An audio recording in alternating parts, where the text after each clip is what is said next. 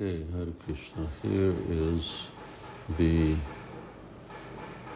question for today. This is from Chandramala, yes, in Turkey.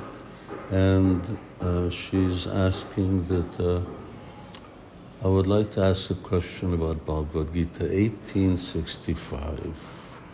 Always think of me, become my devotee, worship me and offer your homage unto me. Thus you will come to me without fail. I promise you this because you are my very dear friend. Now, she says, in this verse, what is the difference between these four items? And she wants to know. Well, there's a very obvious and difference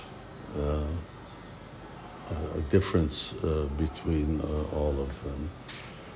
In terms of effectiveness, surrender, and spiritual development, these are in a decreasing order. That means the first one is the most important, and the last one is the least. And of course, what is the first one?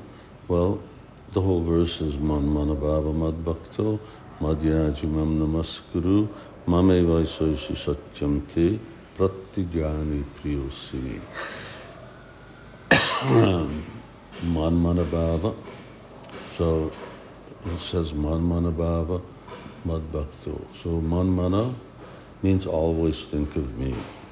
Now, always thinking of Krishna is not necessarily an easy thing. In fact, it can be just the opposite. It's a very difficult thing. You have to have controlled your mind. And of course, there's two ways of thinking about Krishna. One way is that as a regulated devotee, someone learns how to control his mind and fix it on Krishna's form, pastimes, and so on. The other is that one has a spontaneous attraction for Krishna, and therefore it's very natural that he thinks about it. In any case, if one can either this way or that way think of Krishna all the time, he has become quite an advanced devotee because he is employing the most important instrument, which is the mind.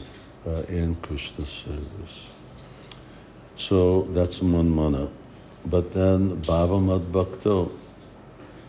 And then Krishna says, give all your, if you can't do that, give your mind, then engage your senses. Engage your ears by hearing about me and chanting my names. Engage your eyes by seeing the deities. Your other senses by cleaning the temple and collecting flowers, making garments. So if you can't engage your mind, then engage all your senses, which literally means that you become a full-time devotee and engage in full-time service. But many people can't do that. Man banamava mad bhakto. So then madhyaji, okay, just worship me.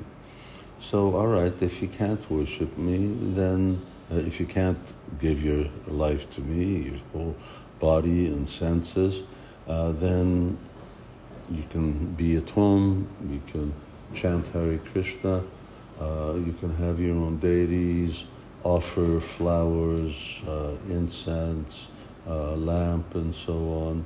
So worship me in that way. That type of worship is also very good. And of course, everything becomes effective by the grace of Krishna's holy names. And finally, Krishna says, Mam Namaskuru. Okay, you're not going to install a deity at home.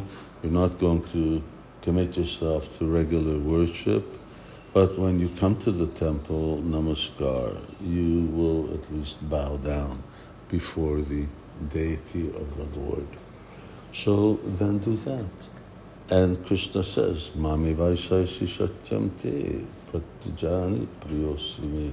So Krishna says, if you do these things, I promise you'll come to me because you're my dear friend. So of course, Krishna's not just speaking to Arjuna, he's speaking to all of us. He says we become Krishna's friend just by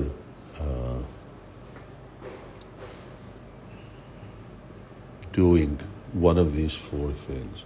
It's best if one can do all of the four things, but if you can't do all four, do one.